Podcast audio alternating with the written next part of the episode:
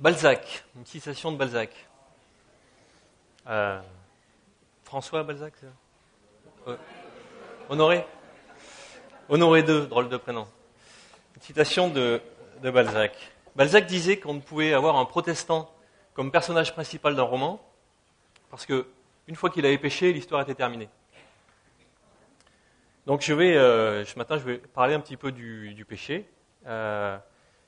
Mais ce matin, je voulais aussi et surtout parler de la grâce, la grâce de Dieu. De son action qui nous, qui nous sauve, et ça, c'est, je pense, quelque chose qu'on connaît bien dans le, dans le milieu chrétien. Vous êtes sauvés par la grâce, par la foi. Ça ne vient pas de vous, c'est le don de Dieu. Mais de la grâce de Dieu qui nous, qui nous sanctifie. On connaît peut-être euh, un petit peu moins.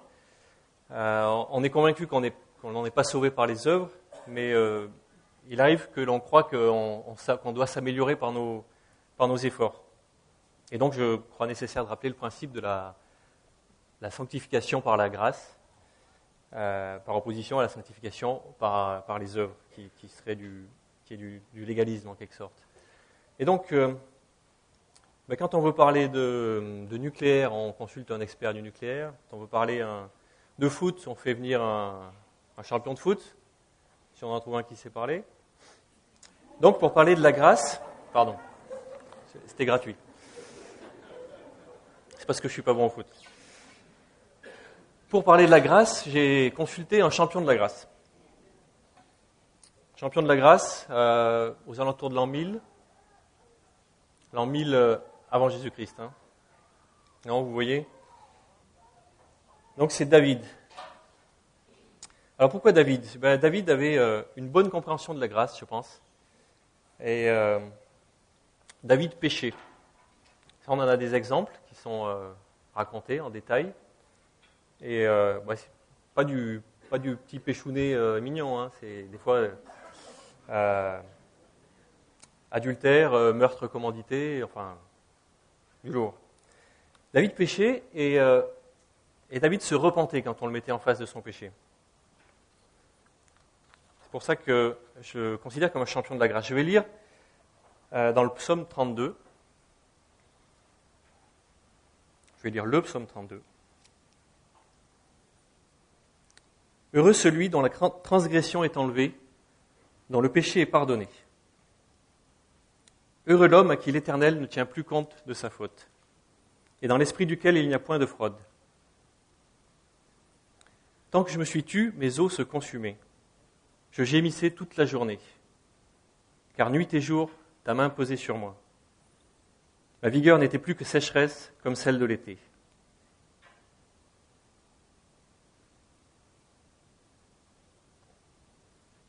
Je t'ai fait connaître mon péché, je n'ai pas couvert ma faute. J'ai dit, je confesserai mes transgressions à l'Éternel. Et toi, tu as enlevé la faute de mon péché.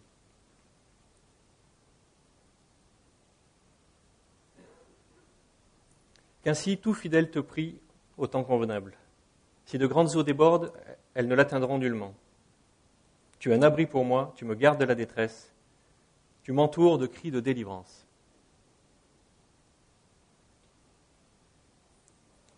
Je t'instruirai et je te montrerai la voie que tu dois suivre. Je te conseillerai, j'aurai le regard sur toi. Ne soyez pas comme un cheval ou un mulet sans intelligence, on les bride avec un frein et un mort dont on les part, afin qu'ils ne s'approchent pas de toi. Il y a beaucoup de douleur pour le méchant, mais celui qui se confie en l'Éternel est entouré de sa bienveillance. Juste, réjouissez-vous en l'Éternel et soyez dans l'allégresse. Poussez des cris de joie, vous tous qui êtes droits de cœur. C'est assez facile de faire un plan avec les psaumes parce qu'il y a les... ces cris il y a marqué pause. Alors, dans les, euh, dans les quatre premiers versets, euh, ces quatre premiers versets du psaume décrivent, euh, il me semble, deux états. Alors on peut le voir peut-être à deux niveaux, l'état de celui qui est, qui est sauvé, qui accepte que Jésus soit, soit mort pour lui, qui, qui est donc pardonné de son péché, et l'état de celui qui est conscient de sa faute, mais qui n'est pas encore venu à Dieu repentant. En gros, euh, peut-être l'état d'un chrétien et l'état d'un non-chrétien. Mais on peut aussi voir dans ces versets 1 4 les deux états euh, d'un chrétien. David connaît l'Éternel, il, il, craint Dieu, c'est un homme de Dieu. Et on peut faire, je pense, le parallèle avec, un chrétien. D'ailleurs, David est au bénéfice de l'œuvre du, Christ. Donc, je vais détailler un petit peu ces, deux états et puis surtout voir comment on passe de, l'un à l'autre. Alors, est-ce que vous, est-ce que vous reconnaissez dans, plutôt dans, ces versets, euh, dans les versets 1, euh, 2 ou dans les versets 3, euh, 4 En gros, est-ce que votre, votre transgression est enlevée, votre péché est pardonné, il n'y a pas de fraude dans votre esprit, ou vous êtes exempt de, toute mauvaise foi, c'est une, autre traduction Est-ce que vous vous sentez heureux, léger? Ou alors vous, êtes euh, accablé de culpabilité, vous, avez l'impression que Dieu vous passe au, grill, vous avez l'impression d'être euh, euh, sec. Vous vous dites que Dieu vous punit pour, vos fautes et, qu'il a raison. Ou bien tantôt l'un, tantôt l'autre.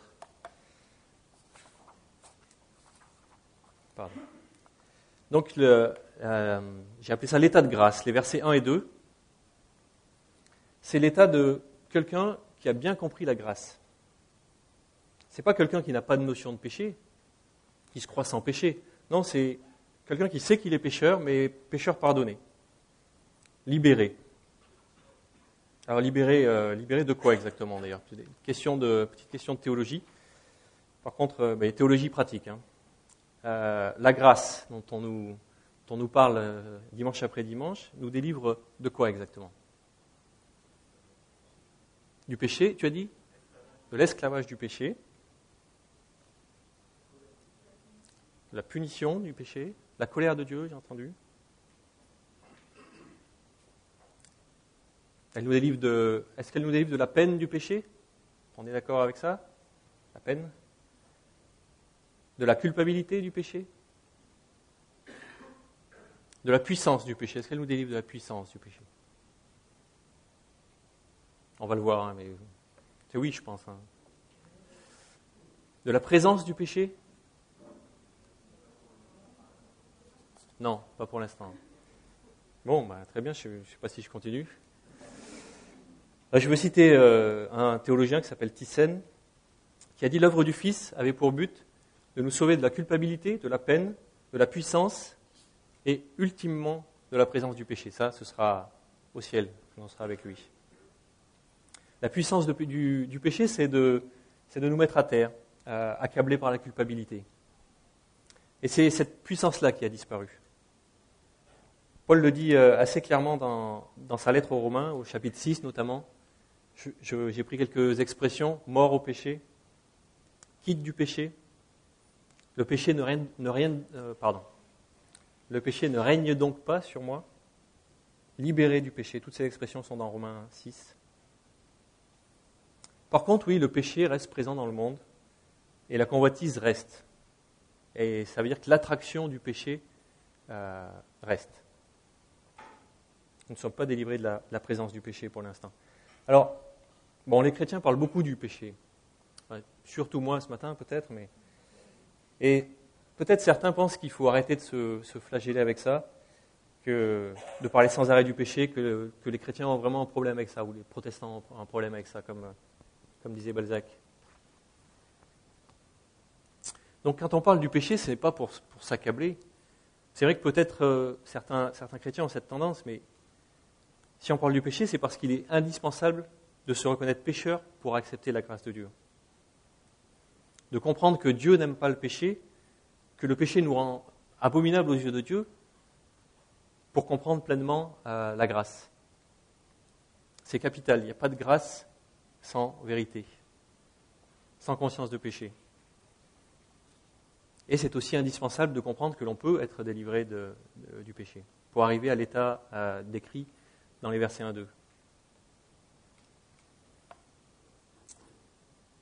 Il y a un chant qu'on chante régulièrement, qui, le chant Majesté. Il y a bien on retrouve bien ces deux aspects dans, deux strophes. Conscient du poids de mes fautes, dans une des strophes, conscient d'être ton plaisir, dans une autre. Donc ces versets 1 et 2 décrivent l'état de quelqu'un qui a bien compris la grâce, on peut dire. on pourrait dire quelqu'un qui a bien compris Romains 6. Vous pourrez le, relire si vous voulez.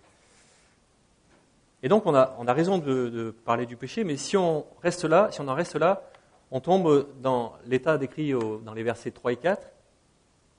C'est, euh, j'ai appelé ça l'état de celui qui se prive de la grâce. Parce qu'il ne la comprend pas bien, ou, parce qu'il n'ose pas, parce qu'il ne croit pas ou ne veut pas croire, euh, ou parce qu'il pense tout simplement que ce n'est pas possible, que c'est, trop beau. Et donc, pour bien euh, comprendre cet état-là, il faudrait, il faudrait relire le chapitre 7 de, l'Épître aux Romains. Je ne vais pas les relire, hein, les versets 14 à la fin, qui finissent par euh, quelqu'un l'a cité dans une prière Misérable homme que je suis, qui me délivrera de ce corps de mort? Le verset d'après, c'est Grâce soit rendue à Dieu pour son don inexprimable. Donc David, sa faute le, rongeait. Elle était comme un, comme un nuage noir là au-dessus de lui, euh, qui, assombrissait tout, qui l'empêchait de, vivre pleinement, de vivre normalement. Je ne sais pas si sa, faute, il l'a, il ressassé euh, sans cesse, mais. Tiens, à qui la faute d'ailleurs S'il est dans, s'il est dans, cet état? Euh, Est-ce qu'on peut dire je, ne vais pas bien en ce moment parce que Dieu me, montre des péchés dans ma vie? À qui la faute? La faute de Dieu alors, puisqu'il il a senti sa main sur lui? Non, c'est bien la faute de David parce que parce qu'il il, se taisait, parce qu'il ne voulait pas le, le dire, le confesser. Alors j'ai connu des, chrétiens, des chrétiens fidèles, qui ont vécu toute leur vie euh, dans la culpabilité et qui du coup ont eu un, service pour Dieu qui a été, euh, qui a été moindre, qui a été euh, moins que ce qu'ils auraient, pu rendre. J'ai même entendu une histoire. C'est un ami me disait que son grand-père était quelqu'un qui, connaissait la parole, qui aimait la parole, qui, l'étudiait. Et euh, son grand-père n'avait jamais euh, euh, parlé dans l'assemblée, il n'avait jamais prêché, n'avait jamais exhorté. C'était en plus une assemblée, une assemblée d'arbistes où chaque frère pouvait prendre la parole. Et il s'étonnait que son grand-père, qui avait cette, foi et cette connaissance de la Bible, n'avait jamais, n'ait jamais parlé. Il a, demandé à son, il a demandé à son père pourquoi, et son père a dit Je crois que je sais pourquoi c'est parce que je suis, je suis né euh, sept mois après leur mariage. Vous voyez? Il avait le, souvenir de, cette faute qu'il avait très certainement, euh, qu'il avait très certainement confessé avec son Dieu, mais il avait gardé cette, euh, gardé cette culpabilité et il, il pensait qu'il n'était pas digne de, prêcher, qu'il n'était pas digne d'exhorter. Ah, si vous pensez que, ceux qui pêchent ne sont pas dignes de prêcher, vous pouvez dites-le aussi. Je, j'arrête tout de suite. Hein, je, vais, je laisse la place à, à qui vous faites.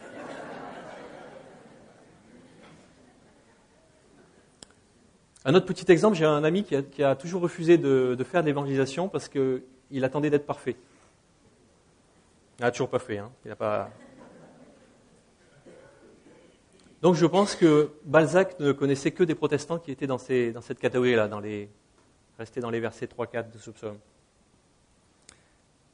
Donc si on nous parle beaucoup du péché, il faut, il faut nous parler encore plus de la grâce.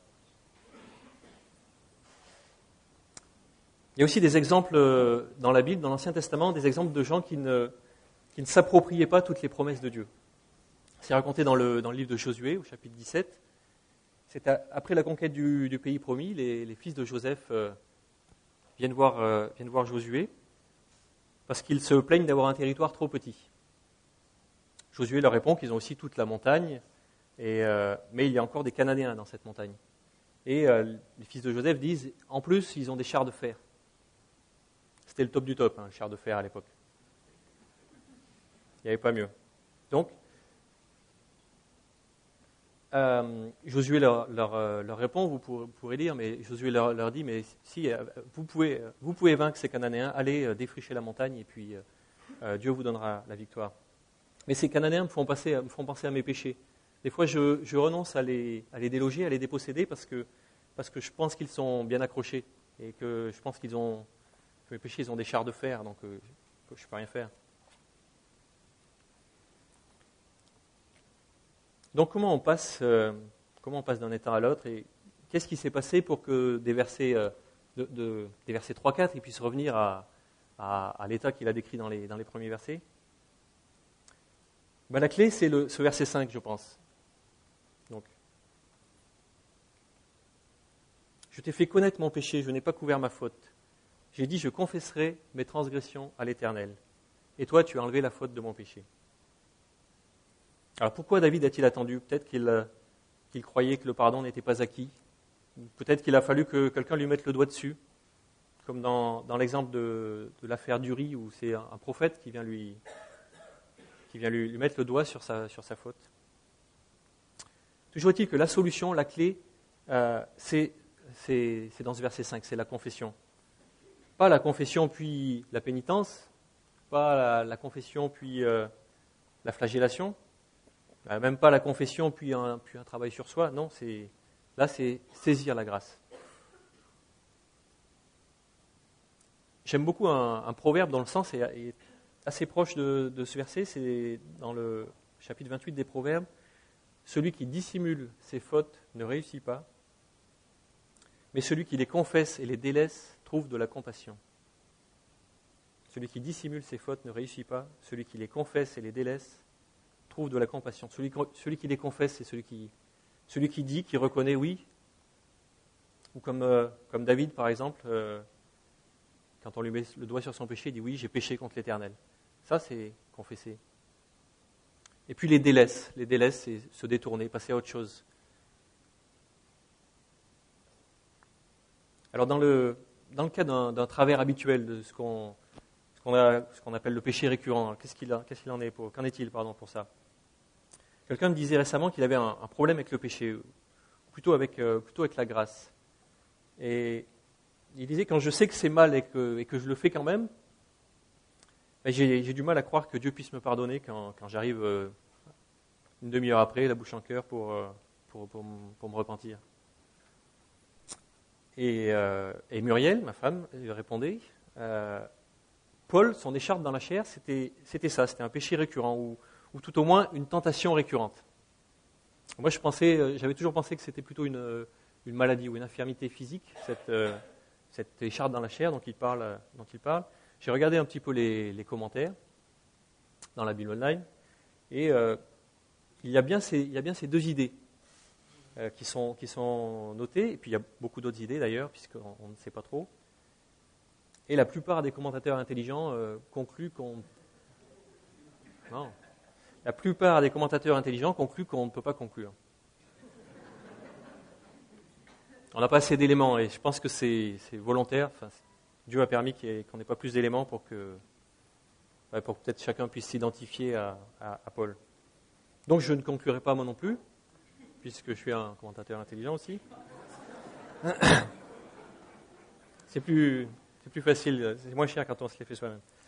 Mais supposons, imaginons que je trouve intéressant, intéressant cette idée que les péchés récurrents sont là pour que l'on se rende compte en permanence que l'on a besoin de la grâce.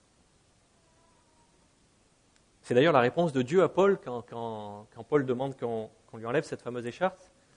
écharde pardon. La réponse c'est Ma grâce te suffit. On peut encore une fois faire le, lien avec les Cananéens que Dieu a laissés dans le pays promis pour mettre les, Israélites à l'épreuve. Là, je cite euh, Juge 3. Clairement, Dieu a laissé des, Cananéens dans le, dans le, pays promis pour que euh, les Israélites soient mis à l'épreuve en, permanence. Alors, ça, c'est qu'une image, bien sûr, mais encore une fois, peut-être euh, je peux imaginer, faire le, parallèle entre ces Cananéens et mes péchés que, Dieu laisse pour que, que Dieu laisse, que je laisse et pour que je sois conscient en permanence que la, grâce de Dieu est, nécessaire pour moi. Je peux aussi citer Paul qui dit là où le péché abondait, la grâce a surabondé. Donc ça ne veut pas dire que c'est cool d'avoir un péché récurrent. Hein, ça veut dire euh, c'est cool de, pouvoir compter que sur Dieu, de ne pouvoir compter que sur Dieu. Donc je ne dis pas euh, péché, ce n'est pas grave. Je ne dis pas euh, péchez afin que la grâce abonde. Je ne dis pas non plus faites comme David, péchez. Mais je dis euh, faites comme David, quand vous péchez, repentez-vous, confessez-le, repartez dans la bonne direction, avec assurance et, sans culpabilité. Le but de ce, message, ce n'est pas d'enlever la culpabilité pour qu'on pêche plus allègrement, pour qu'on se sente libre de pécher, qu'on se sente à l'aise.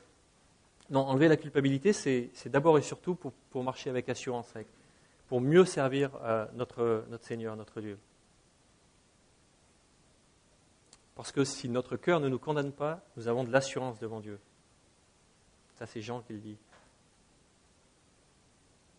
Et si notre cœur ne nous condamne pas, ce n'est pas parce qu'on a, a cautérisé notre conscience et que, ça ne nous fait plus souffrir de péché. Mais c'est, parce qu'on a bien compris la grâce et que, l'on confesse nos péchés pour avancer avec, euh, avec plus d'assurance. Il faut un bon équilibre là. Il faut être conscient de la gravité de son péché, mais en même temps être conscient de la plénitude de la grâce. Ce que, ce que le grand-père de tout à l'heure dont j'ai parlé n'avait pas conscience. Donc une conscience de péché qui, m'aide à ne pas recommencer, oui, mais une, culpabilité qui me ronge et qui me, fait me morfondre dans mon coin et plus rien faire, non. Un autre exemple. Euh, prenons quelqu'un que, nous appellerons Bruno par convention. Euh, euh, il, commence à prêcher il y a quelques années et il, s'aperçoit qu'il en tire un certain orgueil. Et c'est vrai, vous, vous écoutez, ou en tout cas vous faites semblant pour la plupart. Et euh, bon, voilà, il s'aperçoit qu'il en tire de l'orgueil et il se dit, bah, il faut que j'arrête de prêcher, puisque ça me rend orgueilleux. Et donc il en parle au stagiaire de l'IBG de l'époque, qui s'appelait Fadi. Euh, et, Fadi lui a répondu Non, il ne faut, pas que tu arrêtes de prêcher, c'est faux. Il faut que tu, tu es conscient de ton, problème d'orgueil, il faut que tu traites ton orgueil avec ton Seigneur, tu le confesses, mais il faut que tu continues à prêcher. Donc désolé, si vous pouvez aller voir Fadi si vous avez des remarques à lui faire, mais désolé, je continue. Oui, je me suis trahi. Donc attention, la confession, ce n'est pas, quelque chose de, magique. Ce n'est pas la confession en elle-même ne sauve pas. C'est bien la mort du Christ qui sauve. C'est pure grâce. La, confession ne sanctifie pas. Là aussi, c'est pure grâce. Oui, encore une remarque. Restons dans l'idée où, euh, David est, un chrétien.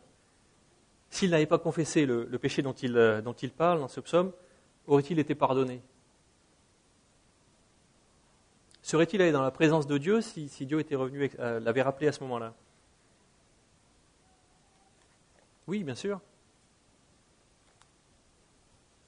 Je crois que je l'ai déjà dit, mais quand, moi, quand j'étais ado, j'avais peur que le Seigneur revienne entre un de mes péchés et, la confession.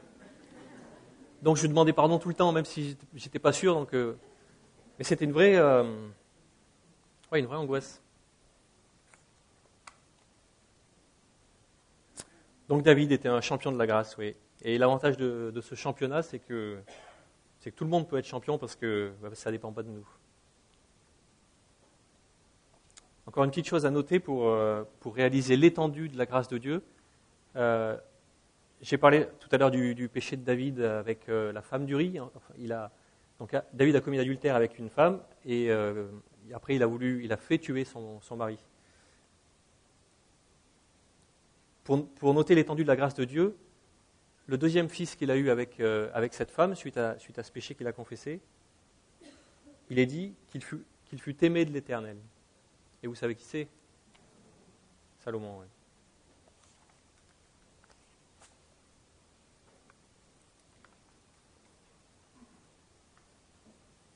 Donc l'annonce de la grâce, quand on, quand on saisit la grâce, quand on voit le bien, que, le bien qu'on en retire, ben, on a envie d'en faire profiter les autres.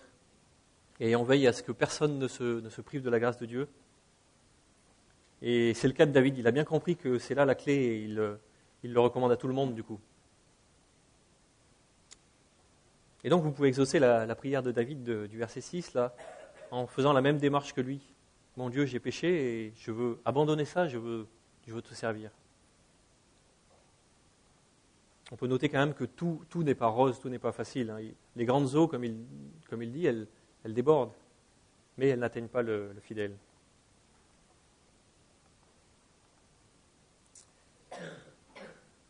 La marche par la grâce. Alors le chrétien qui est dans cette, euh, démarche-là, qui se laisse euh, sanctifier par le, par le Seigneur, il a de l'assurance. Et Dieu a plein de, plein de promesses pour lui, plein de bénédictions pour sa marche avec Dieu. Euh, j'ai appelé ça la marche par la grâce parce que, effectivement, ça me semble, ça me semble gracieux comme marche, agréable. en tout cas, moi, c'est ce, type de marche dont j'ai envie. Remarquez les, les termes instruction, conseil. Je te montre la voie, j'ai le regard sur toi. J'aime bien ça. C'est Dieu qui parle hein, dans, les, versets, euh, les, deux premiers versets là. Et c'est en opposition avec euh, le mort, le frein. Le mort, c'est ce qu'on mettait dans la bouche des chauds, une, barre de, une barre de fer en travers de la, bouche. Et... Pour que, et quand on tirait dessus, ça. Voilà. Le mort, le frein, bridé, sans intelligence, tous ces termes en opposition. On retrouve d'ailleurs cette opposition dans les, dans les derniers versets là. Donc la, la différence entre David et un cheval, c'est qu'au cheval, on lui montre la voie à ne pas suivre. On le freine quand il va au mauvais endroit, on tire sur la bride à gauche quand il va trop à droite, et puis on lui met des œillères aussi. Les chevaux euh, avaient souvent, pour conduire des charrettes, euh, des, œillères pour qu'ils ne voient pas à droite et à gauche, qu'ils voient que, que là où on veut qu'ils aillent. Et tandis que David, on lui montre la voie à suivre. Le chrétien fidèle qui veut marcher comme ça, on lui montre la voie à suivre, pas, celle à ne pas suivre. Je, schématise, ça peut arriver qu'on doive nous montrer. Euh, il y a des avertissements également, bien sûr, dans la Bible pour nous montrer qu'il y a des choses qu'il ne faut, qu'il faut des, voies où il ne faut pas aller. Mais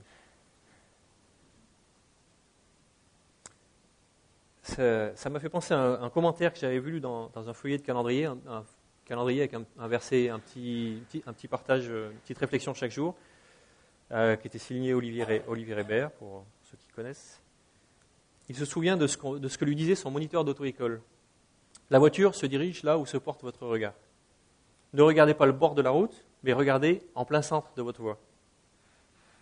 Et il conclut Je m'inquiète de voir tant de chrétiens incapables de sortir de leur péché, tant ils sont obnubilés par la peur d'y retomber. Ne vaudrait-il pas mieux fixer nos regards sur la grâce accordée en Jésus-Christ? Je, pense que c'est aussi le sens d'un verset dans, dans Hébreu qui dit euh, en substance Rejetons le péché qui nous enveloppe si facilement et courons les yeux fixés sur Jésus. C'est Hébreu 12, verset 1 et 2 aussi, pour, pour le lire en entier, j'ai synthétisé.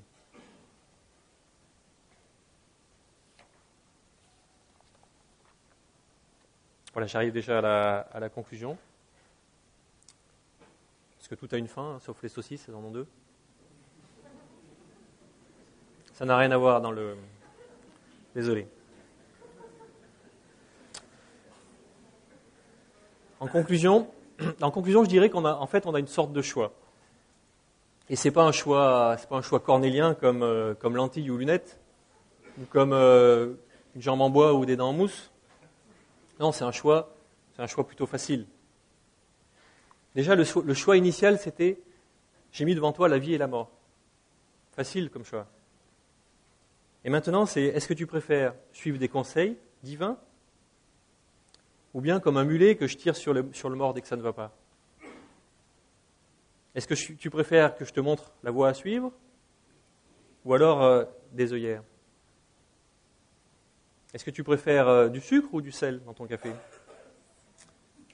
Est-ce que tu préfères que j'ai le regard sur toi ou que je te mette des coups de cravache? Est-ce que tu préfères être heureux toute ta vie ou euh, que tes os se consument? C'est ça le choix que, que Dieu nous propose. Je vais prier.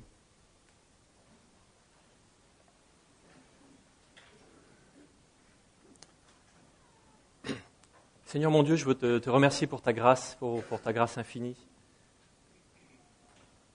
Te remercier parce que ta grâce nous, nous sauve, ta grâce nous délivre de la peine du péché et nous promet la, présence éternelle avec toi, mais ta grâce nous, nous sanctifie aussi, ta grâce nous, nous permet de, de vivre chaque jour pleinement pour toi. Ta grâce, ta grâce nous permet de, mieux te servir, Seigneur. Merci pour, euh, pour, euh, Merci pour, pour elle, merci pour ça. Je te prie que, que chacun de nous puisse, euh, puisse saisir la grâce, que, personne puisse euh, se priver de, la, de, ta grâce, Seigneur.